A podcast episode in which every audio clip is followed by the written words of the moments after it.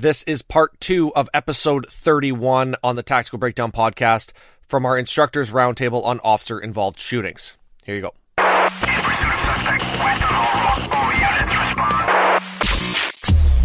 Welcome to the Tactical Breakdown,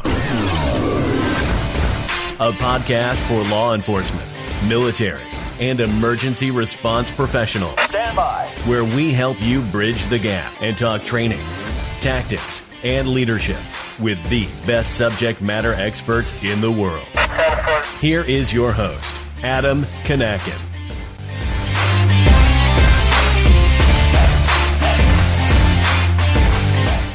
All right, this is part two of our three part episode here. We pulled the audio from our instructors roundtable on officer involved shootings. And this is just for those of you who enjoy listening on the go, in your car, while you're on a run, at the gym, mowing the lawn, doing whatever. I uh, hope you guys are enjoying it. I hope you're finding the information actionable and useful. And if you are, please consider subscribing to the podcast. We're going to have a whole bunch more coming your way very, very soon with this whole COVID 19 outbreak, there is going to be an excess of interviews that I'm going to be conducting, and I'm going to be putting all these out there rapid fire for everybody. So if you want more content, well, you're going to get probably more than you can handle coming very, very soon. So I hope you enjoy that. And let's jump right back into this episode and get back to the roundtable. Let's get into it.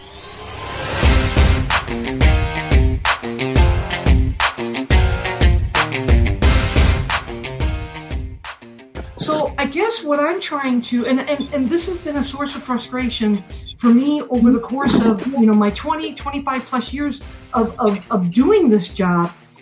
Why is it that we have a different set of rules for police officers than we do when we're trying to investigate the death of other people in other professions? But we don't do that for law enforcement. So we label it a criminal investigation. We label it an, an administrative or internal investigation right away. Well, when you do that, if officers have attorneys in those types of situations, well, they're going to exercise their rights under, you know, a criminal investigation. They may exercise their rights under Miranda. They may exercise their rights under Garrity or Lybarger, or, you know, uh, for those people out in California. And I'm sure there may be something um, similar in, in Canada. So I guess I, I take issue with um, the judge that uh, that uh, um, Jim was referring to, and I'm familiar with him being, you know, I know he talks uh, uh, on television and, and he's been a guest speaker, and, and I do respect him, but I too disagree with with his his uh, uh position, you know, that officers, you know, should be required to give a statement within 24, 48 hours. I I I, I just disagree with that because we don't require it for individuals in other professions when people have died but we do it for law enforcement or we want it done for law enforcement or we're mandating that it be done for law enforcement. And it's just not fair because if we're really trying to search for the truth, and and by the way, I'm a huge fan of searching for the truth. but if we're trying to search for the truth, then we should know that there are certain things that happen, you know, following a traumatic event. Um, and, and these officers, when they're involved in these types of situations, uh, they're they're they're they're victims to a crime and and we don't expect our witnesses or victims to criminal activity to give statements within 24 to 48 hours yet we expect our police officers to do that and i, I take issue with that hmm. Yeah, it's good. Uh, especially when you start putting specific time frames on it 24 to 48 hours. So at 49 hours, it's an irrelevant statement or not admissible. And what if the officer's injured and can't, right? The officer right. got shot as well. Okay, so he's non-complying with the policy now. Well, I can't. I've been shot. Right. Or so may when we start under having narcotics, you know, because he suffered the great injuries. And if he's under the influence of narcotics, how in the world can can you expect him to give a statement, right, Chris? Right.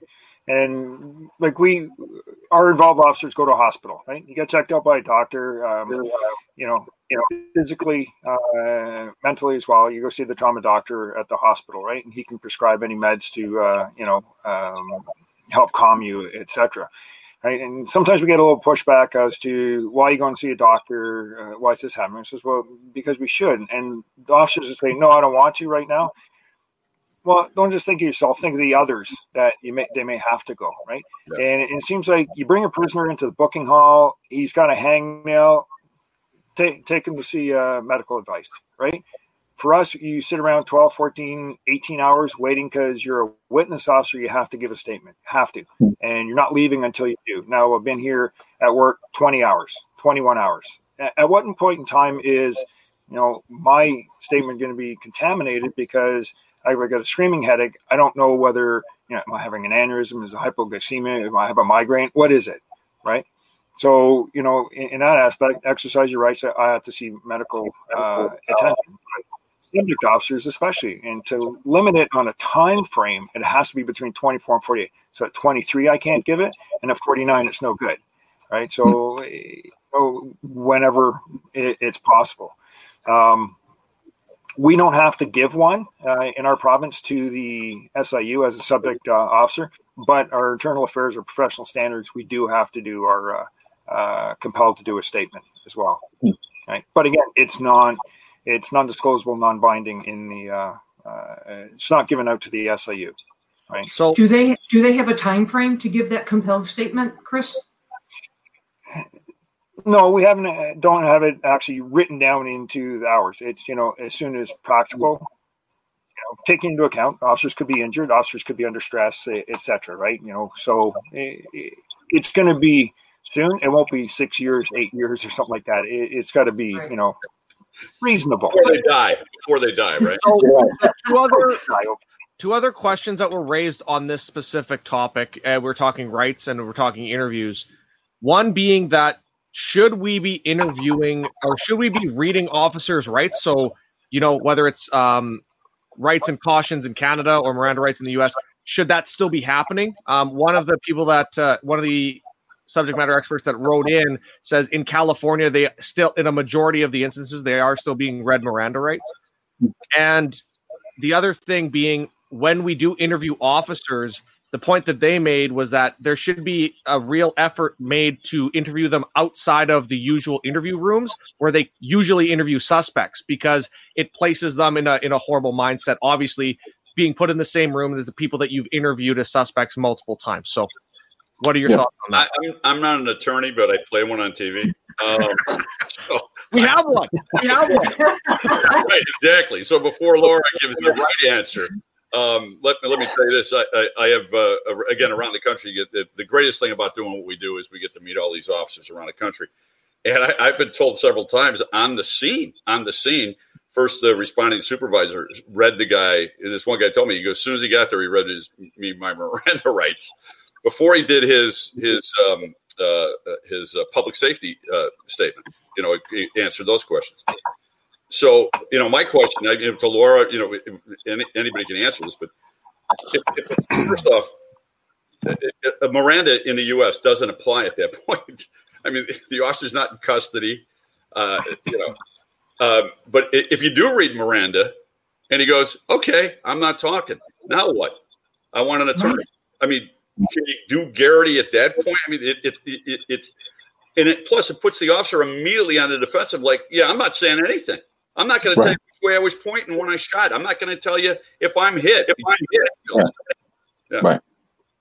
You know, you br- you bring up a, a, an awesome point, Jim, um, because I, have I've been involved in situations where my clients have been read Miranda, and uh, it's part of a, uh, an administrative investigation. And and I called the investigator out, and I said, you know, I asked him, and I wasn't being cute, but you know, I asked him. I said, "Is my client under arrest? Is he in custody?" And and uh, the investigator says, no, he's not. And I said, well, why why are you reading him Miranda? Well, just to be safe. To be safe. Said, yeah. From what? From what? From what? You know, and so so and, and I'm not I'm not making fun of uh, you know these investigators because um, oftentimes these investigators they don't have the training and and quite honestly, you know, what we're talking about, this subject of officer involved shooting and um, you know the the immediate aftermath this subject matter has only become um, part of the limelight or has, has seen the limelight you know in the last five, ten, maybe 15 years right so, so this is something where i would say you know, given my experience in talking across the country and meeting police officers from across the country, just like Jim, you know, you hear these horror stories, right?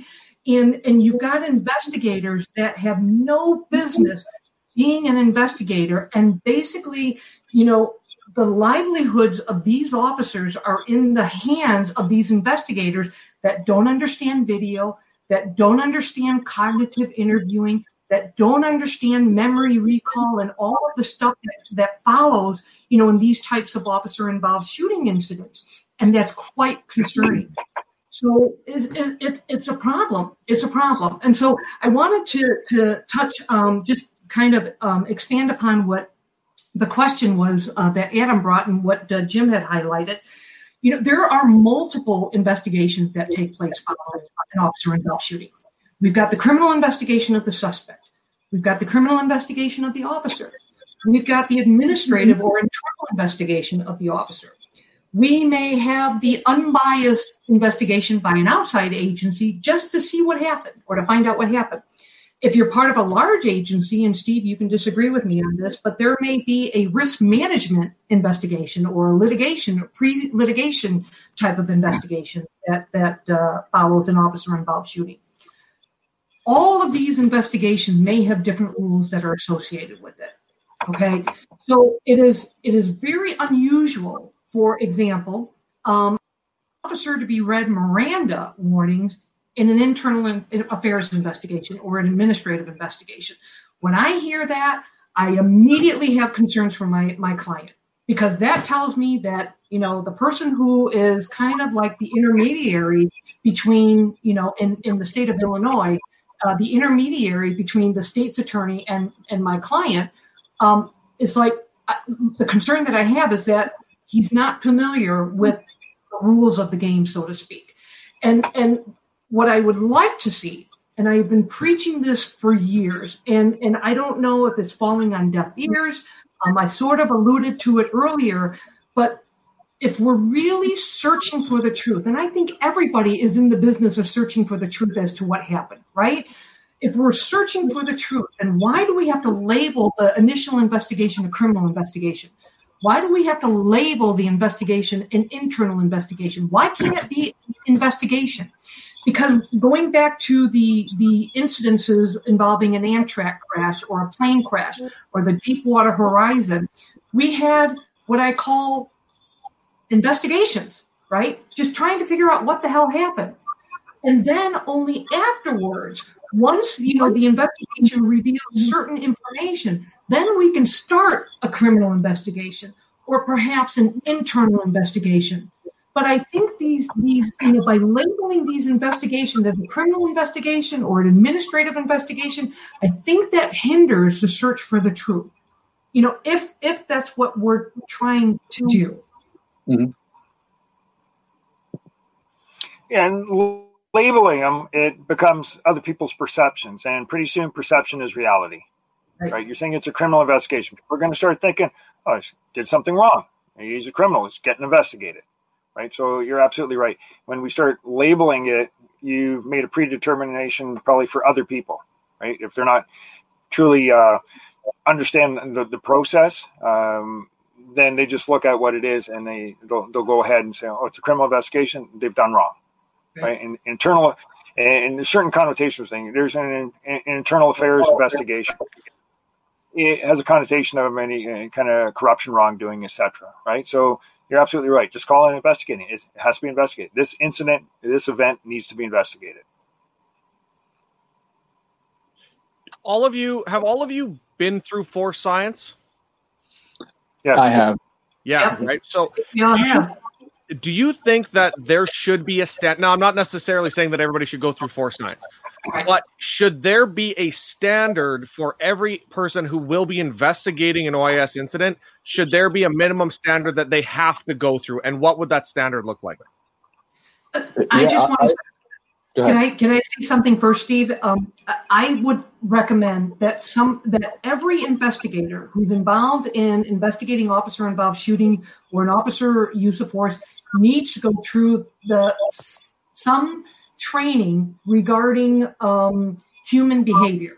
um, whether it's Force Science or some other organization, um, it should they should have that training. Right. More importantly, and Steve, I'll, I'll, I'll let you speak on this, but more importantly, I wish our prosecutors, the district attorneys, and the state's attorneys had that training because the livelihood of those officers it's in their hands and many attorneys they don't even have a clue as to you know human dynamics and and why it is that an officer shot somebody in the back. Because uh, um, there are plaintiffs attorneys in the world that the argument is anytime that an officer has been shot in the back well that's that's an execution of the of the suspect and then we've got DAs and states attorneys that agree with that, and it's because of the lack of training. So, so I'm going to get off my high horse. I, I do think it's important that our investigators, and more importantly, our our charging the people who are responsible for charging um, individuals with criminal conduct, um, they receive that training. So, Steve, I, I, I to you. No, I was just going to say the same thing, kind of what you said, Laura. I, I, agree with what Adam said when he posed that question. Should they have, should investigators have some type of standardized training, whether it's force science or something comparable? And force science is the preeminent um, agency to train regarding any use of force and human dynamics and performance. So I would recommend that wholeheartedly to the point where I can say that when the Department of Justice came in to look at the police department policies, and they came in in May of 2013, the Philadelphia Police Department had 14 police shootings in the month of May. Four of them were fatals. And then Commissioner Ramsey was taking some heat from the media, from the public, and he asked the Department of Justice to come in and look at everything use of force related uh, training, taser, uh, deadly force, everything. I specifically remember when the two DOJ investigators came in to interview me and my counterparts. And when they heard that we were trained by the Force Science up. You did Force Science. We want to do that. We're trying to get that. So, yeah, I agree, Laura. Everybody, especially investigators, and not because you're trying to uh, learn something that's going to help the officer. That's not the purpose of it. What the purpose of it is is to understand human dynamics in a high stress event. It applies to not just police officers, but critical witnesses as well. And, and whether we touch on that, I'm sure we will at some point in this podcast for talking about video and audio evidence and a critical witness who obviously they're not in the shoes of a police officer, but they're going through something traumatic to them too. Um, some of those things we have to understand apply to them as well. What they can't remember, what they can't see, what was right in front of their eyes, and they're telling me, "Oh, I didn't, I didn't see this," and then you show them video, and they say, "Oh my God, I didn't even realize. How did I miss that?" So to be able to understand that is vital. You know, I was um, uh, in our department. I was the first uh, sex crimes investigator went through a week long course on that. And then I was one of the first two arson investigators. So we went to, oh, Emmitsburg, Maryland, the Chicago Fire Academy down to FLETC. So we were specially trained to deal with sexual assault victims. And we were specially trained to read a fire and uh, understand, um, you know, the nuances of what uh, an arson compared to a, you know, a, normal fire. But around the country, um, and uh, Steve, you, you brought this up, and sort of Laura, around the country, uh, we're, we're, we're giving the, the job of investigating an officer involved shooting often. Uh, maybe not the big departments like yours, uh, Steve, but often to regular investigators, as though, well, yeah, you're a good investigator in this area, so you naturally can do this, and that's that's nonsense. We um, uh, exactly. this isn't the push Calibre, but we we have a couple of classes. One we just uh, uh, we uh, we we partnering with uh, Jamie Borden, and uh, some of you guys know Jamie. Um, he, you know, you know, yeah, Force Science. Yeah. He's doing a he's doing a two day course for us now, um, and basically how to investigate an officer use of force through the prism of human performance science and you know the dynamics of human performance. Um, and it, it's it's already a popular class because it, it, like like anything else, we should be specially training these people to look at it. And then I, you know, one time I was teaching in uh, Wyoming, and we have a one day class basically called human performance, and we show a lot of videos and we talk you know time motion studies, how fast somebody can turn, how long it takes you to decide to shoot, where you pull the trigger, how fast can somebody raise a gun and shoot. You know, you you guys know all these these statistics, but uh, there were 36 uh, prosecutors in this course, and I did this this exercise on memory. and I showed them a 20 second clip of an officer involved shooting, a 20 second clip. There were 36 attorneys, and I told them all, write down what happened. How many different versions of of that shooting did I get?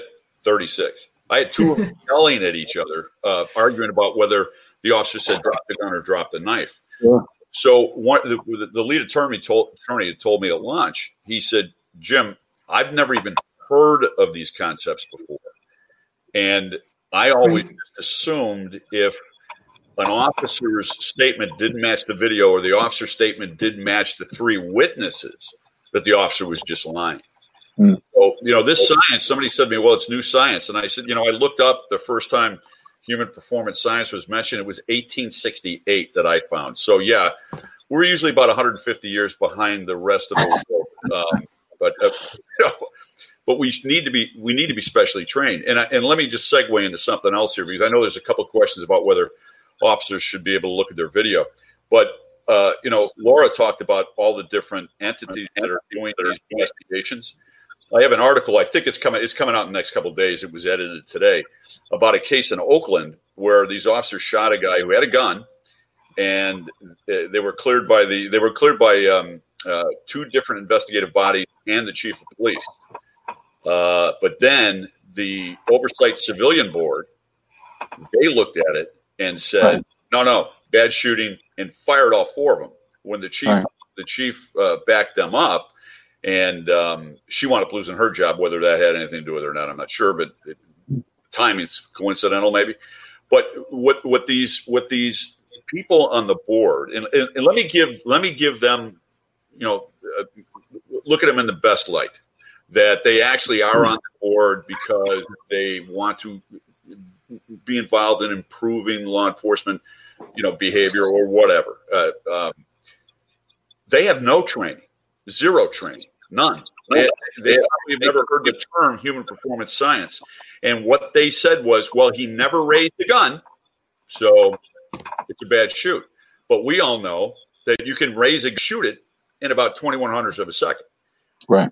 And you can't pull the trigger that fast. So right. five civilians who are appointed by the mayor, who are all people normally, the only thing they have in common is saying the police are always doing something wrong, are now on a board and they do the investigation with what type of experience right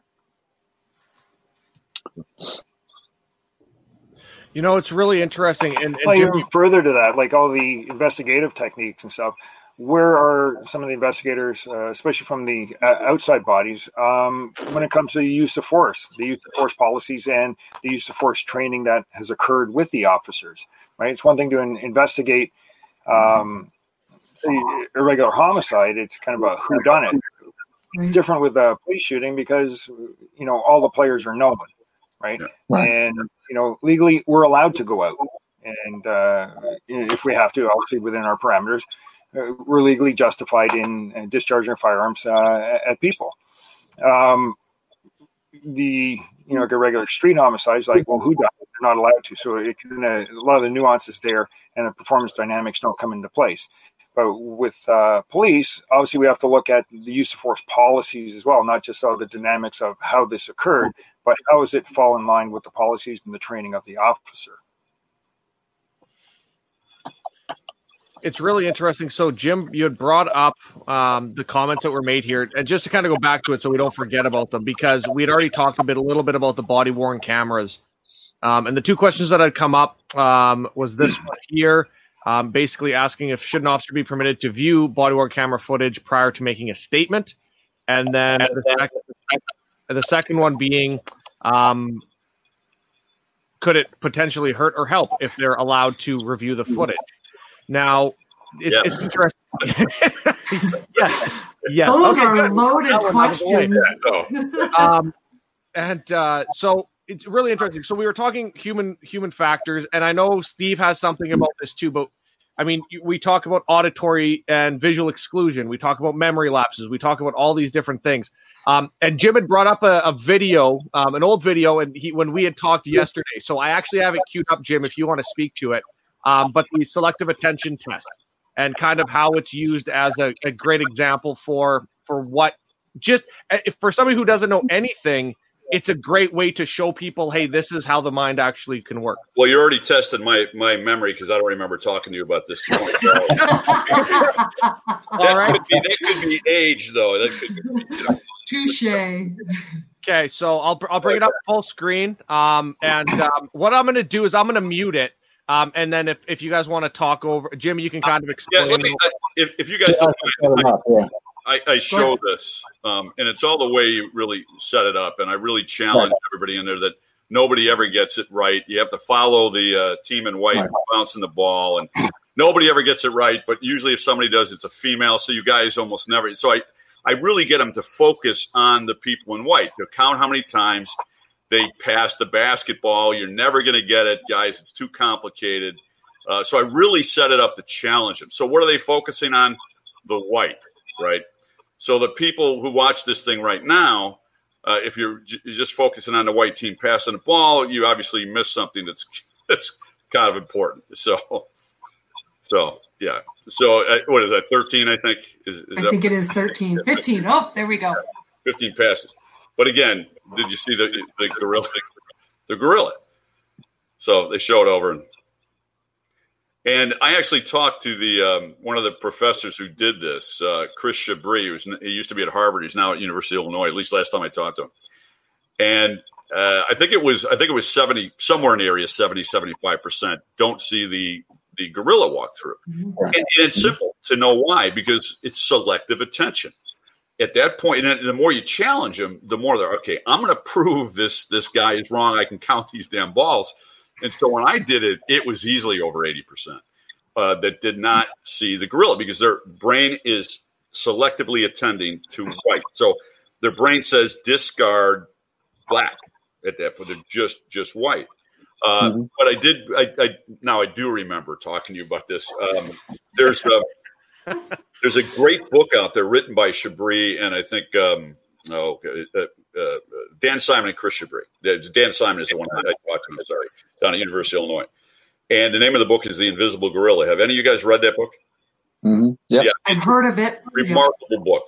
I, yep. I, I highly in my classes I go look at if you're an investigator, if you're a boss, you should read this book. And it starts out with a really really interesting story from Boston, and I believe the uh, officer's name is Kenny Connolly. Do you remember this, Steve?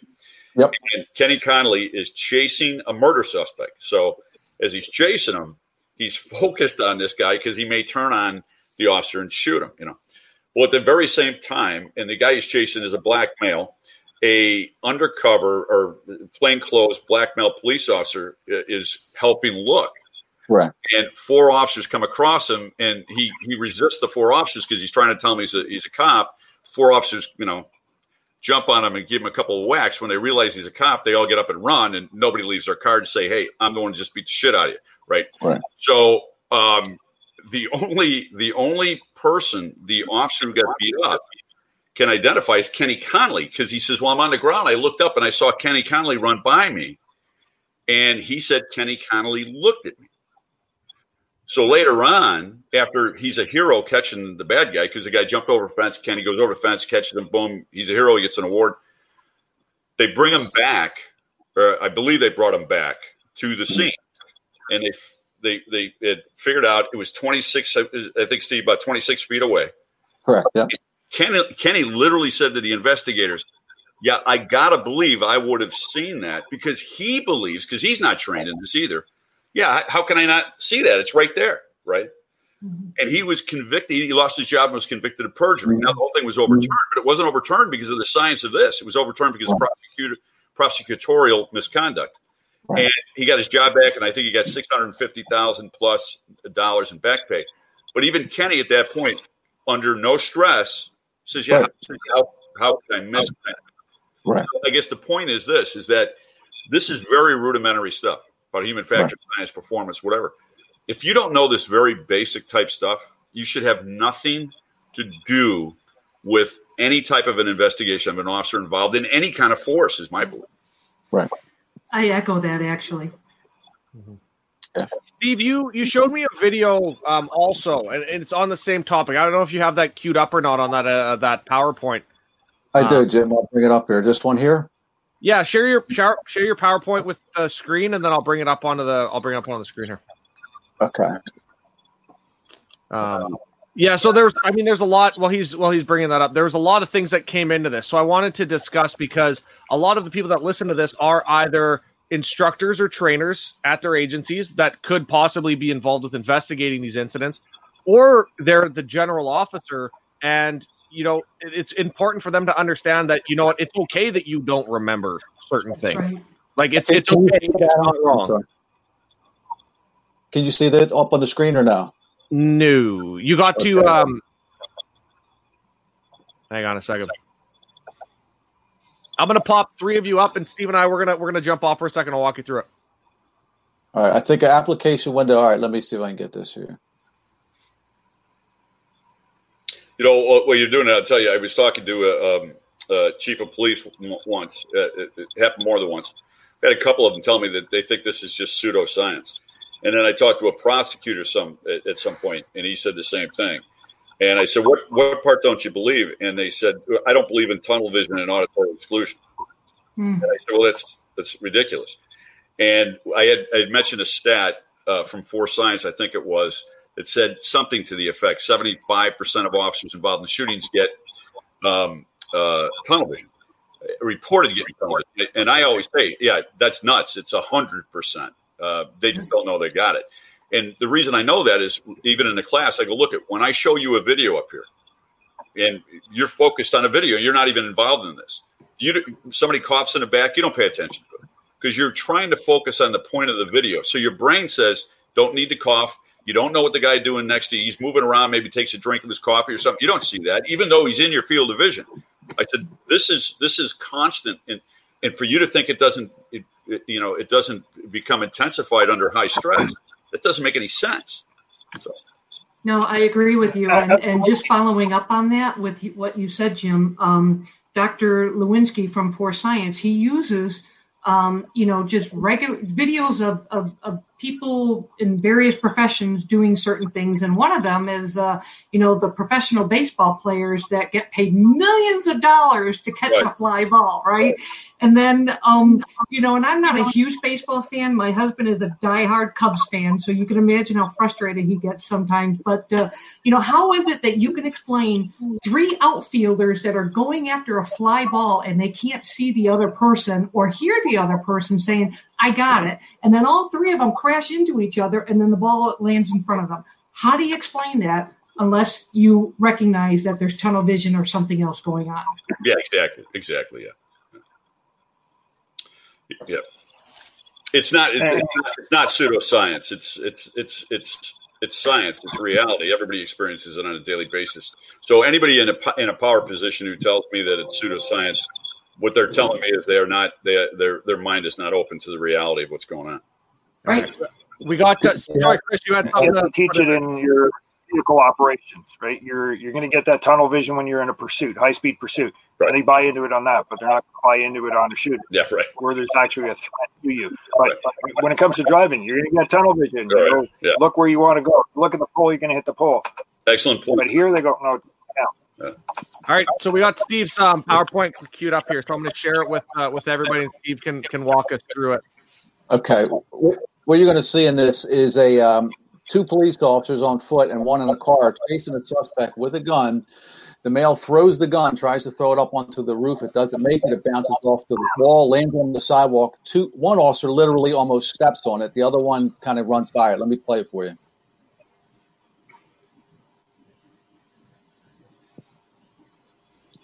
So you see the suspect here with the firearm. Gun misses, lands right on the street, uh, right on the pavement. Officer runs right by it, almost steps on it. And the second one will now come.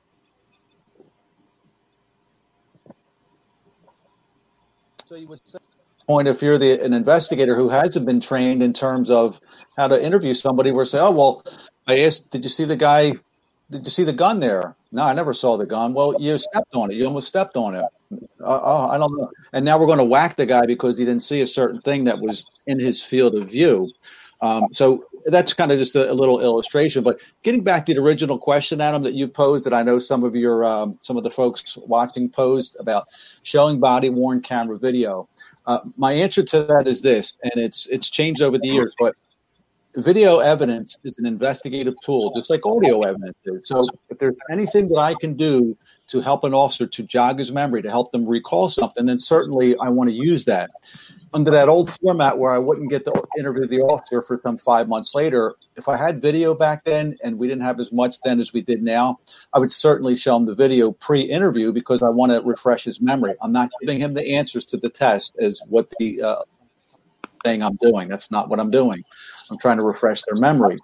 Um, nowadays, if I'm interviewing an officer, if I were interviewing an officer under this new format, which is they're going to get a compelled interview by the IAD side three days after the event, if I need to use video while I'm interviewing the officer to refresh his memory about something, whether it's during or after, which is kind of what I lean towards now, then to me, there's no problem to do that. Again, for the purpose of I want to jog their memory, I want to get the greatest recall of the event. Recognition facilitates recall, as Dr. Lewinski taught us.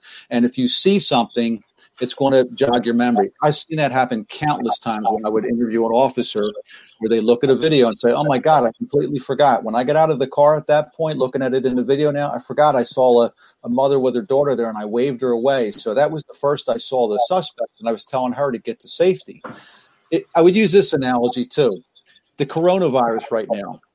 Say if Bob, who works at the IBM and there's 200 employees at the IBM plant, and Bob contracts the coronavirus, and he's in the hospital. He's going to survive. He'll be okay. But the CDC investigators are at the hospital. They're in their hazmat suits. They're talking to Bob because they want to find out over the last two days who who the IBM uh, employee came in contact with. So they're talking to him. They say to him, "Hey, Bob, how many people did you come in contact with over the last couple days? And he says, Well, there's Mary, there's Sue, and there's Jimmy, who I work in the office with, and Teresa, the stenographer or the uh, receptionist in the outer office. So definitely those four. But you know what? I, I was all through the building. But you know what? Our building has video cameras all over the place. How about if we look at the video? This is Bob speaking. How about if we look at the video and I can tell you who I came in contact with? And the CDC investigators say, well, we have the video. We've looked at the video. We see who you came in contact with. We don't know who everybody is, but we need you to tell us. And Don's going to say, "Well, why can't I look at the video?" That's it's kind of a, a almost a laughable analogy, but that's when we're not showing video to an officer to help refresh their memory, and that's the purpose of it. Then, then we're actually putting ourselves in a bad position. I mean, that that's my feeling about video evidence. And the same to me applies to a critical witness. And I've done that with critical witnesses. If I have video and I'm interviewing them and they're struggling and they're saying, you know what, I don't, I don't recall, I don't want to guess, but I think it was. If I have some video, Mr. Johnson, I'm going to show you this video here, and maybe you can kind of, maybe that'll help you. Oh, oh my God, Lieutenant, you know what? That's you see me by the that's me by the tree, and now now I remember it, it's a home run. Yeah, can I? I'm going to jump in here before Laura does because I, I actually want Laura.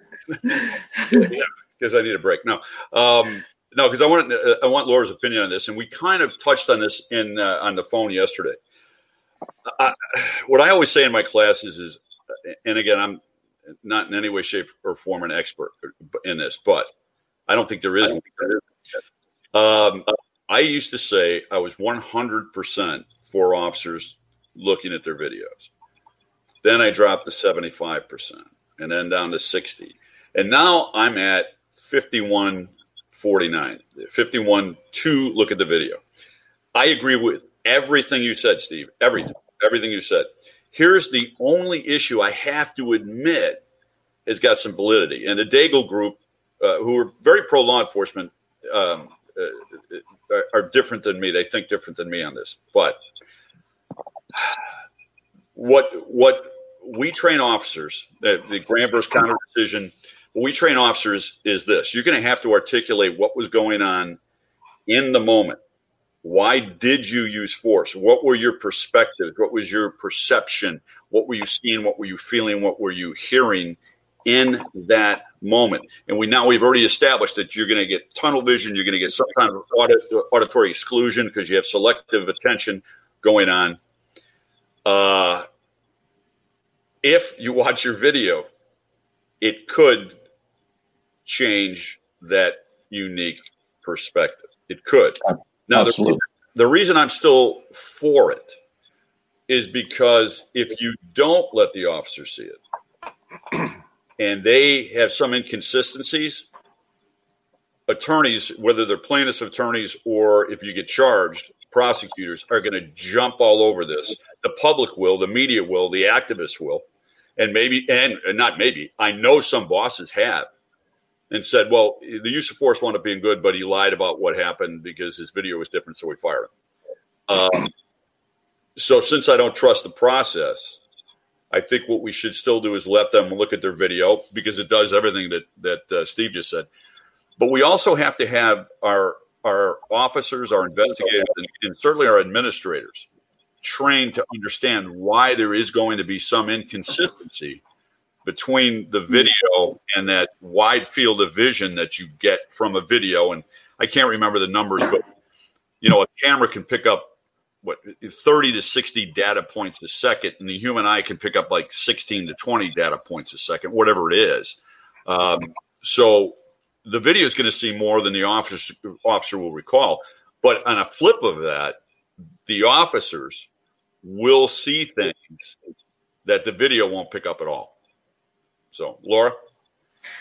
This is such a difficult question. It is so difficult. Yeah. Um, you know, and and it's funny because when I talk about this subject, uh, you know, I limit it to you know maybe five minutes because I'm not an expert by any stretch of the imagination. But what I do say, and and I think is a truthful statement, is there are basically two two two uh, fields of thought to allow the officers see to, to, see the video and then to not allow the officers to see the video. And then there's been some massaging of uh, of uh, the two camps as to um, allowing the officer to see the video, but after he gives his initial statement. Um, I'm not an expert on this by any stretch of the imagination. All I can do is tell you from my experiences. If we're searching for the truth, and, and, I mean, that's a huge if because these other agendas always get in the way. Always, whether it's election time, whether it's to appease the community, whether it's to um, uh, it's part of uh, uh, continuing corruption in a, in, in a specific agency. There's always an agenda. Typically, there's an agenda. But if we're searching for the truth, you know, I, I don't see the harm based on my personal experience. And, and by the way, when I talk about my personal experience, you, you, know, I've represented police officers in the immediate aftermath here in the state of Illinois, um, you know, dozens of times. I don't know, as 50, 70, you know, officer involved shootings. But so all I have is is my own personal experience and and of course, you know, um, the the the teachings of of the scientific experts. Um, but if we're searching for the truth, I have found in my personal experience that it does help. It does help. But on the other hand, if um, the agenda is to somehow find the officer criminally liable or civilly liable, and we want to catch him in a lie, then you know perhaps the officer may be required to give a statement first and then, you know, during that interview, the officer is shown the video for the first time without having an opportunity to review the video um, with his attorney or experts. Um, and then all of a sudden he's caught off guard and is like, oh my God, gee, that's not how I, I remember it. This is totally different. Oh my God, oh my God, oh my God. And then before you know it, the officer just doesn't know how to react because the science dictates that the officer's memory may differ from what's in the video. A video is never, ever, ever, ever, ever the officer's perception. That much I do know. It's never, ever the, the officer's perception. So, you know, I understand that there are certain groups that um, advocate that an officer should never see the video because it taints the officer's memory. Well, right now, what you're watching, you're you're seeing me on a screen, and your memory just based on your upbringing, your biases, whatever your environment is already tainted. Even though you, you know what you're seeing is is happening, you know, live, your memory is already already tainted in, in some aspect. So um, the argument that an officer reviewing uh, his video um, will taint his memory, well, yeah, it, it may. You know, I can't disagree with that. But everybody's memory is tainted once the activity takes place. And, and it's hard to articulate, you know, because I'm not a scientist. I'm just an attorney, you know, that puts the experts, you know, the police officers, the scientists, and and uh, video people together. You know, I'm like a, a, a, maestro, and and and you know, I I I, put the concert together. But uh, um, but what I'm trying to say is there really are two camps when it comes to this um, thinking of allowing officers to see the video or, or not. Um, and I think we need to explore that more. Um, you know, I, I can't say one camp is right or or not. Um, but it, it is out there, and we need to be aware of that. So, Jim, you do bring up a very, very valid point. Let, let me say this too, Laura, and, and, exactly. And I think our the SEPTA, which is our transit union police officers here in Philadelphia, I think that was one of the sticking points in their contract is that their union or their um, agency wanted to basically be able to sanction them or whack them is the term I use if they are interviewed and then they're shown the video to clarify some things if they don't comport with what they said. And and abs- you're like you just said Laura you're never going to get the exact memory right. So these guys to their credit said no this is that's ludicrous. We're not signing the contract for the very reasons you just stated. And let me give you an example when I was said about now I show video if I'm interviewing an officer and I did it um, pre pre the the new format when I was the uh, at the OISI, so it would have been one of the last investigations at Internal Affairs. And the circumstances were this: it was a um, the call comes out for a large fight on the highway, multiple 911 calls. Three officers in plain clothes in an unmarked car are the only to respond. They respond to the location. As they get there, one of the officers, who will be the discharging officer, he's the only one of the three, he sees a male with a knife stabbing another male. That off, all three officers are getting out of their car at this point. The one officer who's fumbling, trying to get his gun out. Now, the guy with the knife who's done stabbing the male he was stabbing is moving in the direction of the officer who's fumbling with his gun. The discharging officer get, has his gun out already. By the way, he's been involved in two prior shootings, and so studies show us that those involved in a shooting are going to be quicker to shoot, and it kind of makes sense. He's already prepared. He's been behind the eight ball before. He fires multiple rounds. The, the person is pronounced deceased, falls to the ground, drops the knife. We have video of the entire event. During the course of the event, the discharging officer, because now this large crowd is coming out, he's got his gun trained on the male on the ground who he still doesn't know. Nobody's able to check him yet. There's people all over the place. The officer does a combat tactical magazine reload. And for those watching who don't know what that means, is he drops his magazine that is in the gun at the time of the shooting and he inserts with a spare magazine, which is now fully loaded. So now he's got a fully loaded gun. This guy's tactically sound. He's looking around. He's on the radio. He's covering everything. When I'm interviewing him, with this case, it was a couple months after the incident. I don't show him the video. I don't show him the video at all. And if I don't need to show an officer video, then I don't need to do it. But in this case, I'm almost at the end of the interview, and I say to him because I know there's other readers who are going to be looking at his interview, not just Steve Nolan, the police officer. I want him to explain to me why he did the combat reload. So I say, I said, officer, uh, tell me about the combat reload that you get, you did. And the officer goes like this, combat reload? I didn't do a combat reload. And I said, yeah, you, you did. It's on the video. He says, nah, Lieutenant, I didn't do a combat reload. So now I show him the video. He, he's clear as day. He did a combat reload. Now, why did and oh my God, Lieutenant, you could have told me you were going to give me a million dollars if I got that answer right. Why does he not remember that? Because as we learned in Force Science, disassociation, that was not the most important thing to him in that event. The most important thing to him was the person with the knife, the threat. So some of those things got excluded from his mind. But as Laura talked about and somebody else, a prosecutor could look at that, or the administration and the police department could look at that and say, oh, he's lying. You asked him the question, and he said he didn't do a combat reload. And sure enough, he did. We got to whack this guy. That combat reload had nothing to do with the shooting. It was after the fact. It was something he did because he's being tactically sound.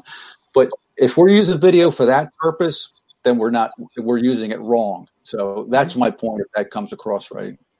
And, yep. and, and some bosses are using it. Some chiefs are using this. Oh yeah, as an excuse, since uh, it, it, the video looks bad to the naked eye, to the civilian eye, to an untrained eye.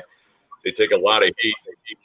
Investigators come in and go, oh, "Good use of force." Yeah, but that didn't match, so I got an excuse to get rid of this guy. And that's, exactly that that that's that's very very scary. that's very scary. Before we before we jump too much farther into this right now, um, I just want to let everybody know who's on the live show. Um, we have 23 people on right now. We are going to be doing a live giveaway. Um, Calibre Press is going to be giving away access to one of their uh, one of their shows around the country or shows one of their training training shows. That's a show, right? Stand um, mostly. Yeah. yeah, pretty much. So, uh, access one of their training courses. Um, so there's 23 people on. If you all send an email to showhost at thebreakdown.ca right now, um, we'll put you in the list, and then Jim will pick a number, and we'll uh, we'll draw, and we'll get you guys free training. So that's pretty cool. That's only going to happen to the people that are on this one uh, officer involved shooting roundtable. So uh, can can can, can we can we participate, Adam? I'm going to send you something special, Laura. I'll send you I'll send you a care package. I'll tell you what, Adam. Adam, let's uh, let's add a, a, street survival book to that too. So, signed, a uh, signed street sure. survival book. There you go. Okay, perfect. The Bible. Right. yeah, now the emails are rolling in. awesome. Okay, sorry to cut you off, but I just want to let everybody know uh, so that they can do that. Chris, what do you, Chris? What are your thoughts when it when it comes to when it comes to this kind of stuff from from the officer perspective? Um, like what what was your experience with this? Um, we didn't have them uh, at mine, but I'll tell you, looking at the the incident photos after the uh, period of time, uh, investigations concluded and everything. I'm looking at the photos. There's so many aspects that I didn't recall. They're not in my notes. I, I don't recall seeing it. Um, simple things like Christmas decorations that were strung up in the uh, in the premises. It completely blanked out of my memory. And then somebody said, "Well, what about the decorations?" That have been nothing. Right. I remember clearly, you know, my actions, my, how I got from point A to point B, how I set up. Uh, it was during a hostage rescue, so uh, I knew where the hostages were and everything. But you know the description of it afterwards like any of the uh you know like the furniture for the most part yes but uh, I couldn't have figured out, you know, types of furniture, but the the decorations were the big thing. And I'm looking at the photos, going, "Why are those there?" And it's like, duh, uh, obviously because you know the time of the year and everything. But at the time, nothing, nothing. You know, there's, um, I mean, it, what what drives me nuts, and I'm trying to be as professional as I can when when people who should know better and are in positions to know better deny that human factor science exists. Um, I, will tell you, my head spins uh, because you, you, you, get it every day. You, I mean, how often have you seriously been in an argument with your spouse, and 30 seconds into the argument, you're arguing about something you just said, and you can't even agree on if you said it or not. You know, um, that's you know, true. Right, right. You know, and I say it to Lisa all the time. My wife, I go, I didn't say that word. That's one of your words. I wouldn't have used that word. Use that word, Jim. I'm going to start taping all our conversations to prove you, you know that stuff, you know you know, she's probably right. I don't know. I, I stopped listening. Anyway, um, but uh, but I'll tell you, I'll tell you some really you know some interesting things like what Chris just said, and the shooting I was involved in. Um, uh, what we did is we we simply knocked it, and the only reason I went is we had a shoplifting, which is nothing. You know, we have a big mall in town. We have shoplifting like every twenty minutes. You know. But we had a rookie, and uh, somebody walked into a, a store, took a bottle of vodka off the top shelf, just walked out with it. They got his license plate. I told I told Joey, uh, I think he was on his own for two weeks. I said, "Be careful with this guy." You know, um, he says, "No, no, no. Look, I ran him. He's 57 years old. You know, like he should already be dead anyway. You know, um, he's got no real criminal history, so he's he's nothing." But the thing is, is he, you know, took the bottle off without trying to hide it. And I said, eh, something, you know, something's up with this guy. So I happened to be on the street and I, I backed him up with another officer. And all we did was go up six floors and knock on the door, like I've done 400,000 times, you know this is going to be nothing, you know. And uh, he opened the door and just started shooting. Uh, 57 years old. All he had was a DUI and a retail theft. And I had been teaching this since 1991. This happened in 2004. I started teaching with Calibre Press in 2002. Um, uh, this is the stuff I train. And um, when that gun came out, and Harvard, Harvard, Harvard said something pretty interesting. One of their studies that you can have three or four thought processes within the blink of an eye, which is about 21 hundredths of a second. Right. And the thing I remember almost more than anything else is when that gun came out and it was right at me. It was a snub nose revolver, and I thought that looks like my grandfather's off duty gun. And he started firing. And when I saw it, I moved and it shot Jerry behind me got hit. But later on, so you know, we move, Joey shoots, Jerry goes down, and you know, he stops firing, he goes back in. So the whole thing, open the door, shoving the gun out, firing it as fast as he can, and back in with the door shut, probably what, three seconds? Hmm. So later on, though, um, he wound up giving up. He, he, stuck his hand back out. We fired at him again. Uh, he goes, oh, you know, gave up, threw the gun out, did everything we said, got on the floor. If 10,000 cops show up. But I will tell you, um, and I didn't tell people this for a while. If we had a break into that apartment, and there were five guys on the couch, different races, different ethnicities. I could tell you, and, and, there were 10 guns there. I go, that's the gun. I couldn't have told you who was holding the gun. Hmm. I remember if his hand was white, black, whatever. I remember the gun. And hmm.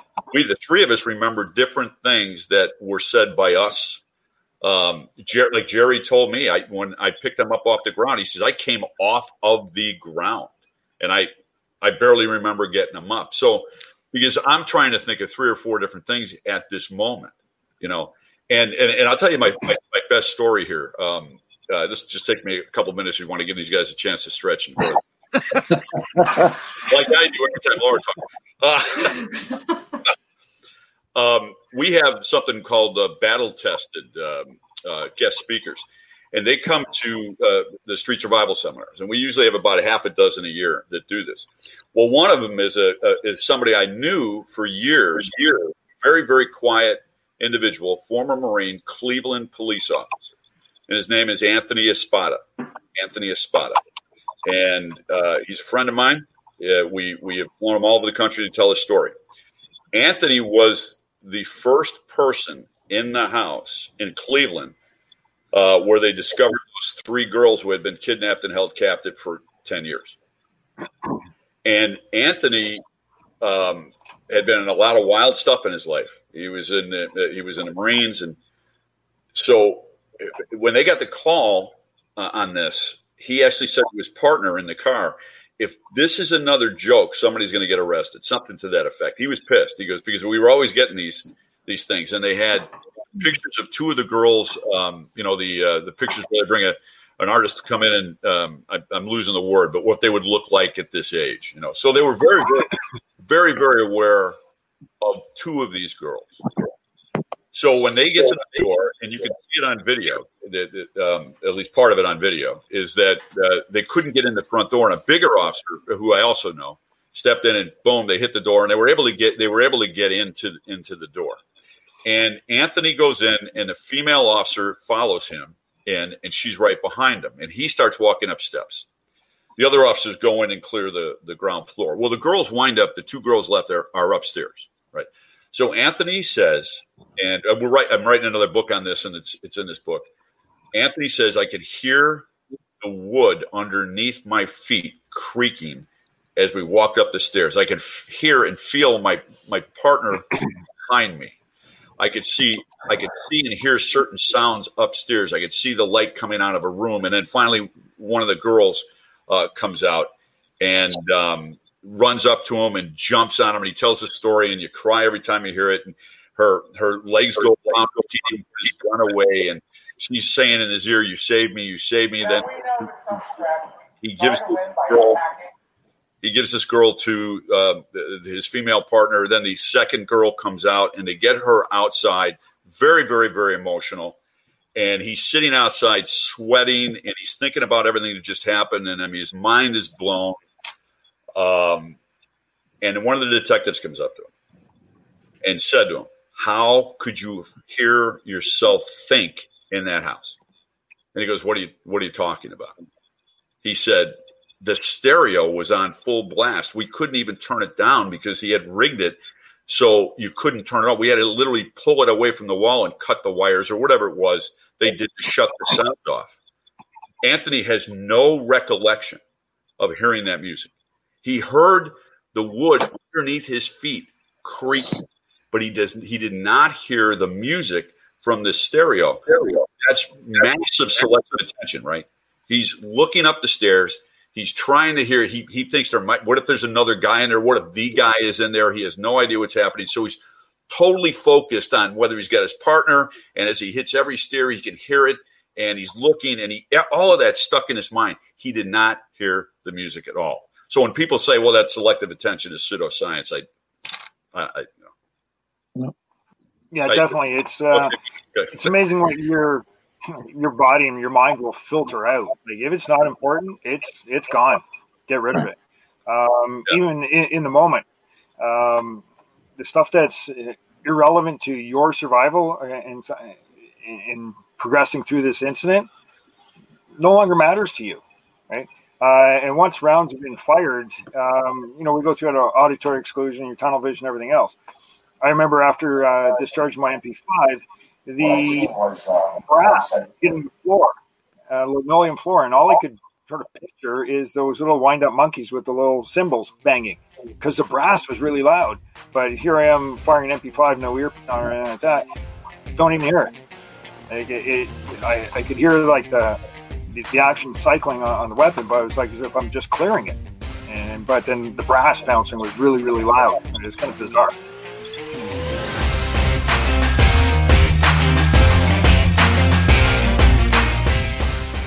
All right, that concludes part two of the instructors roundtable on officer involved shootings. To check out part three, again, just click next in your app or on your player. Really excited that we could bring this to you in an audio format. I hope you're finding it actionable and useful. So make sure to check out part three and finish off that conversation. And if you're finding this information useful and you want to get more, consider subscribing to the podcast. Really appreciate your love and support as always. And I look forward to seeing you next time on the podcast. Stay safe.